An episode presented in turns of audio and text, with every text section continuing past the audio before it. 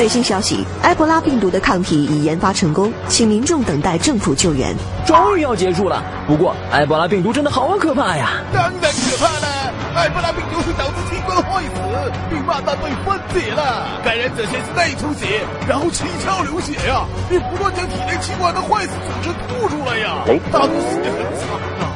不过埃博拉病毒只靠肠道和血液传播，而不被抓伤和咬到，就杀出一条血路来！